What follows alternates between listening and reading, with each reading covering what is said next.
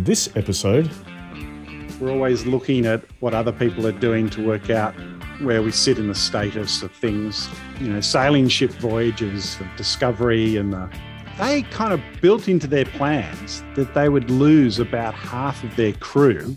okay, that's a couple of barrels. It's a few barrels of sauerkraut, right? The moment they see their superiors set a value upon it, it becomes the finest stuff in the world.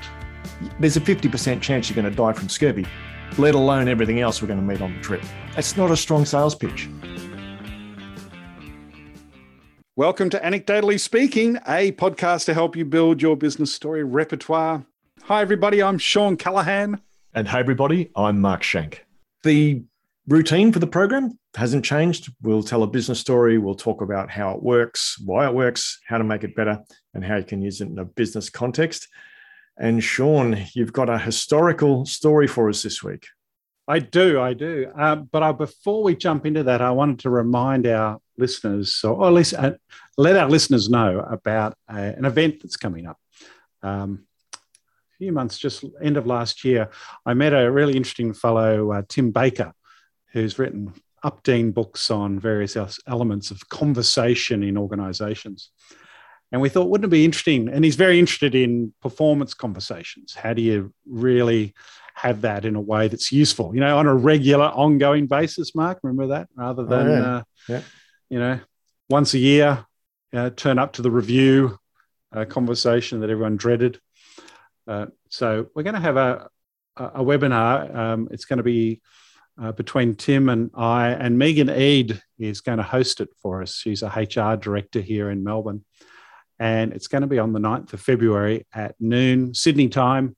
We'll put all the details to the webinar, free webinar, uh, in the show notes. And uh, you can come along and listen to us talk about those things and how stories play out, of course, is going to be my contribution to the to the chat. And of course, one of the things that we always talk about is the importance of small stories. And with performance conversations, uh, the research is really clear. And that is, you should always ground constructive feedback in specific examples, Oh. i.e., a story, right? And so it's not about an epic or a saga. It's about, do you remember that time when you were talking to the customer on the phone? Yeah, yeah, Just like absolutely. and uh, it, it, it dramatically improves the quality of performance conversations because then you're not talking about concepts, you're talking about concrete realities. Yeah, I'm looking forward to that conversation. Shawn. Yeah, it should be good. I'll have to work out what I'm going to say, but um, I'll have a chat with you beforehand. Now, this story. I came across this reading a book called uh, what was it called? Uh, oh, it was it was it was a book on um, called The Status Game. A gentleman called Will Storr uh, wrote it, and it's kind of like that idea of how we're always looking at what other people are doing to work out where we sit in the status of things you know and status could be around a range of things. Could be hierarchy but it could be other things you know. Could be to do with trust level or uh, you know or maybe your um, capability in a skill could actually give you some status for example. Um, but he shared this story in the in his book which i really sort of grabbed me if you like. Uh, he was talking about that period in in history where you had those really long voyages, you know, sailing ship voyages of discovery and the, you know, the 1500s uh, all the way probably to the 1800s, and uh, and how the, the, one of the biggest problems at that time was scurvy. You ever come across scurvy, uh, Mark? Have you not ever Oh. suffered from it? I hope. Oh, no, I haven't suffered from it. Uh, but oh, yeah, definitely heard about it. Big problem in the age of sail. Yeah, and and here's the thing. They kind of built into their plans that they would lose about half of their crew through scurvy, right? That they would die of scurvy. Now, scurvy is a is a lack of vitamin C, right? And you get that through your fresh fruit and vegetables. And this is a big problem. And over a number of years, they experimented. And one of the captains who were chosen to experiment uh, with different solutions to this was uh, Captain James Cook. Now, in 1769, he headed off to the South Pacific on a long uh, voyage. And he was given the idea of taking along about 8,000 pounds of sauerkraut. Okay, that's a couple of barrels. It's a few barrels of sauerkraut, right? And and the idea is, you know, if you get everyone eating that sauerkraut, you know, it would it's actually a super rich source of vitamin C, right? There'd be no problems. However, Cook knew straight away that um, British sailors not so didn't really love sauerkraut. You know, that was something that wasn't on the top of their list of yummy things to munch into. And so he did something which I thought was a small but brilliant little move, right? He, when they, you know, they set off in their voyage, the first thing he did was he only made the sauerkraut available at the top table, right? So at the captain's table, uh, you know, which was him and his officers essentially, um, they serve sauerkraut. Now, eh, the word got out eventually that they were all enjoying this thing called sauerkraut, and it was only available to the very top people in the in the uh, ship. And so it didn't take that long before the rest of the crew were demanding their sauerkraut. right. and of course, he relented and made it available to everyone. And through that voyage, which, you know, it's um, was a multi year voyage, he had zero cases of scurvy. So, from expectation of losing 50% of your crew to scurvy to zero. To zero. Yeah. So, there you go. It's a, it's. I think it's, it's a really nice little example of being very aware of how status and hierarchy, you know, works in any organization. In his case, uh, scurvy, uh, scurvy on his on his ship, and uh, sort of using that to his advantage. Um, yeah, it's that it's that whole push versus pull thing. So if you push, you know, if he tried to push, you will eat the sauerkraut, then he would have just caught, met resistance. Yeah, right? because humans, you know, humans hate being pushed and will resist. So he used a pull strategy, which is which is quite. In, I mean, like this is wow, a lot of change managers uh, in the world right now could learn an enormous amount from from what Captain Cook did. You know, and he made a note in his diary, um, you know, sort of sort of making his setting out his plan for this. And he said that he said in quotes, you know, the moment they see their superiors set a value upon it, it becomes the finest stuff in the world. Right. And so it, was not an accident. This was something that he set out and, and, and and did in a way to, to have an impact. It kind of reminds me of some of the work I remember doing for the Defence Department when we were both in Canberra. And uh, there was, a, I think he, a, a, gentleman used to work with, Peter Nicholson, Air Vice Marshal Peter, oh, Peter Pete Nick. What a great yep. guy. Yeah. So I remember going into his office, and you know, Air Vice Marshal, you have all the, if you like, the uh, the what would you say? Accoutrements. The, oh, yeah, the, the accoutrements of, of, power. Of power. You walk into his his office. It's a massive office. There's lots of, you know, sort of emblems on the wall. You know, everyone when they walk in, they literally stand at attention uh, for him. And I was doing some work on their how knowledge flew, uh, flowed through the organization, and I said to him, Peter, do you realize that you know you're not going to be told everything in this room?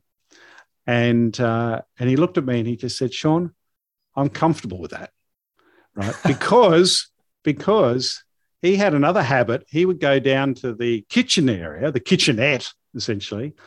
And that was where everything was informal. There was no real hierarchy. Whoever was at the front of the line to get their coffee got their coffee. No one was pushing in or anything. He said that's where he got his informal conversations. And so again, someone who really understood, you know, hierarchy and how it worked in um, his his organization. Anyway, let's go back to Captain Cook what do you think? What do you think? Uh, what's what do you like about this story? You know, what works for it? What do you think? Well, I guess you know simplicity. Uh, you know, again, it's a, it's not some epic tale of heroism and stuff. It's just a, a, a, an everyday. Well, it's not an everyday event, but a small event, right? He made a small decision, implemented a small change very successfully. Yeah, um, yeah. Ho hum. They're the ones I love. Yeah, right? yeah. Yeah, and I, I think too, one of the important things I was sort of very mindful of this is that you sort of had to set a context for this. You couldn't just jump into the story. You had to talk about the, how scurvy was a problem, Yeah. right? And Well, again, and it's how of big it was. and how big a problem, and the fact that they literally were planning or expecting fifty percent of their crew to die. You know, that to me just is my, it blows my mind, right? So until you Yeah. get those stakes, you don't really. This this story would be such a almost meaningless thing until you understand that. So now I kind of get more insight into why they needed press gangs to uh, to find uh, sailors for their ships. We're going on a long voyage. Who'd like to sign up? You know, like there's a fifty percent chance you're going to die from scurvy, let alone everything else we're going to meet on the trip. Right. You know, that's a Indeed. fifty. that's just yeah, exactly. scurvy. It's not really a. It's not a strong sales pitch. not a strong sales pitch at all. So, so there's that element I think of the of the story is important to to, to build up. It's even Yeah. before you tell the story, really. It's just the Yeah. setup. Yeah, yeah well, you got to. Yeah, it's but it's it's what's at stake, right? Because that's important to a story. Yeah. The, the higher the stakes, the more interesting the story. And so, yeah, by just making that little intro, the little context setting, you you've set the scene for the story to have impact. Yeah. Yeah. Um, yeah, so I think you know again, famous people, you know the names. Um, even if you don't know the names, they might f- feel or seem familiar in some way. Um, the Could, could I just make an observation about the process that we used to prepare for this, where Yeah. you told the story and you mentioned scurvy, and my question was, well, what's so bad about scurvy or something? We need to say something about scurvy, and so then we went and did some research, and and that that's a process that you know, all our podcast listeners need to be aware of, right? you might tell the story and somebody might say, oh, you know, but, you know, sure, it's a good story, but what's so bad about it? And then you need to go and get some, you need to go and get some facts, some, some, because the, yeah, you know, stories are facts wrapped in context, delivered with emotion. You need to get your facts right. And with that one, uh, just going and doing a little bit of research really increased the effectiveness of the story. And that's just a little process that's worth bearing in mind that that's, that's what happens in reality. Yeah, and remember the first version, I, I sort of was winging it in terms of the number of people affected by scurvy. And I sort of said, well, it could be five or 10 or maybe, you know, hundreds of people. Like, I had no idea. I was covering the full gamut of possibility. Uh, and you said, ah, that bit there, I didn't quite believe. It wasn't very convincing. Is Wasn't what I said. convincing, Yeah. yeah so so yeah it's it does make a big difference and as soon as we heard that you know sort of um, described you know that impact of about you know expectation of 50% not making it yeah you, you sort of really grab it Yeah, and we don't need to do it in the in the in the telling of the story, of course, but we have a reference for that data. Yes that's so if right. someone challenging, oh, okay, it was published in the um, the Journal of um, of Scumdi in uh, in uh, 2017. exactly um, what might we do to improve that story do you think I, I, I, I think it's pretty good. I'm not. Well, we did the thing that needed to be done before you told it uh, on the podcast, which was to get the facts. So would it be useful if if you found um, some sort of description of of a previous voyage that that Cook was on, where he had and and there's some illustration of mm, Cook and one of his crew members who had scurvy yep, and died of that could be useful. They Yeah, could yeah. add, they could add, really give you a visual experience, if you like, of of how terrible it is. and if if yeah, if you had more time to tell the story, that's I, I love that because you get a contrast. You get a really stark contrast. Yeah. uh, and it also would drive home emotionally the the impact of scurvy. Yeah. you people would feel it, and That's and it. kind of feel. How So maybe that would, that, yeah, like you say, you know, you wouldn't probably wouldn't if you were telling this story. I'd just tell the short version of it in a meeting, you know, to to make a point about. Yeah, I, you know, maybe this moves on to, you know, where you use this story, but I'll hold off on that one for the moment. Any other things we could do to improve it, Mark? yeah, it's just yeah, we're sitting here in, in Australia. We know who Captain Cook is. Um, Yeah. do all our audience know who Captain Cook is? Now, I mean, obviously, I can tell he's an English sea captain because you kind of set that up, but um, yeah, he's actually a very significant historical figure for um, uh, Australia and the South Pacific, not so much for North America. No, that's true. Now, you know, it was something that was going through my head telling this story, and that is, you know, we're leading up to Australia Day. Of course, uh, Captain Cook was pretty um, instrumental on that day, but there's controversy around, you know, the the day and all that. Sort and so, some of that little that was sort of going through my mind as well. You know, mm. um, you know, the story of it, it really is just that story about him on that ship. But I was I I still had that bigger story. The bigger story about Captain Cook landing, you know, Sydney yeah. Cove, raising the flag. Uh, we refer to it as Australia Day. Yeah, and Aboriginal people Aboriginal, they call it Invasion Day. That's it. So you know, there's a different perspective. Depends who tells the story. Mm. Anyway, that was just going through my mind as I was telling that story. Yeah, and so and so uh, there's an important lesson, or uh, something to think about, which is relevance. And so if you were if you were speaking to an Indigenous audience, that's probably not a best. That's not the best story. Shouldn't lead with this story. No, because they wouldn't. So, it's, it's not because it, it's straight for the reasons they couldn't hear you. They, that's right. Because of the significance of the character involved for them, mm-hmm. would just you know blow the the point out of the water. That's right, because the the, the sound of the anti story is deafening. Yeah, uh, they yeah. can't hear you because they're deafened. Well, which is, and it's com- like a completely understandable, by the way. Yeah, yeah, yeah. And so, uh, but anyway, it's an important lesson about the, the the relevant oh sorry the context in which you're using the story and making sure that the story is relevant for that context yeah absolutely um, okay where would how are we going to use this story mark what's what are, what are the scenarios the situations that uh, this story makes sense well I think most people in the, I think most changes, most change agendas in organizations suffer from let's tell them what the answer is. Let's push our, our story. Let's push our idea at them. And even if it's really, really important for them, as sauerkraut was to those sailors and their yeah their, their health and their life. But if you just push the message at them, they're going to resist. And so I that's just for me, it's a it's a, just one of those really important warnings that you need to have to people is that we can't go out there and just tell people to do the thing that we know is good for them. Yeah. Because we'll create the very resistance that we're hoping to avoid. We'll we'll do it simply because of the way we chose to tell it. Let me tell you what Captain Cook did. Yeah. And, you yeah. know, just, and, I know this is a very long answer to your question.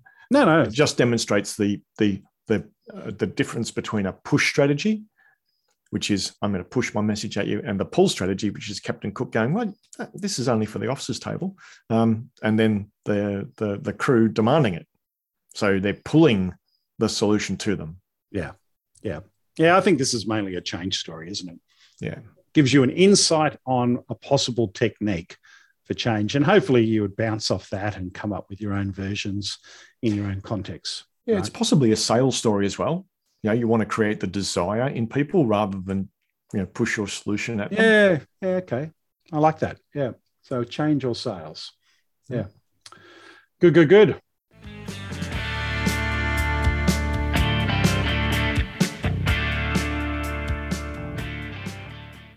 What do you reckon? What's this? Uh, which is story worth out of ten? Uh, I'm going to give it an eight. That's oh my god! I'm yeah, falling, I know. I'm falling off my chair. Yeah, I love it. Just because it's so, the point of the story is so crystal clear, and, yeah. and made.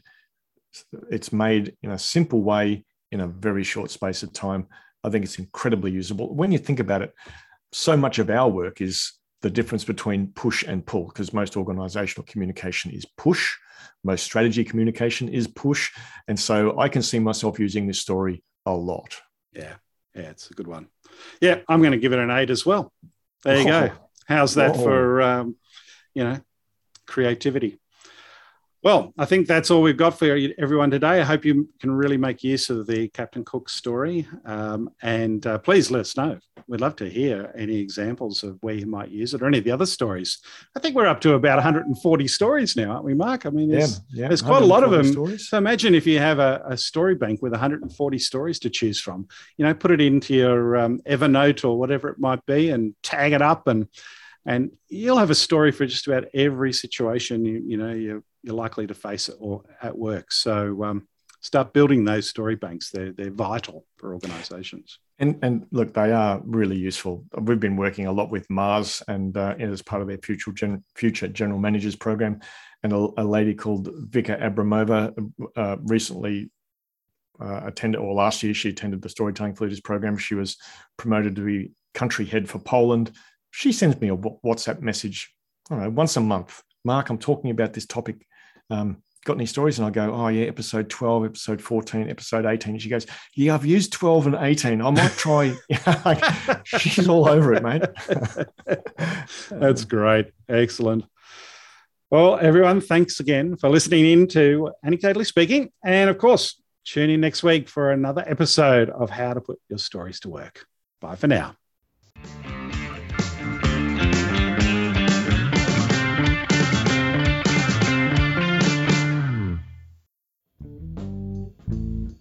Anecdotally Speaking was engineered by Dave Stokes from author to audio.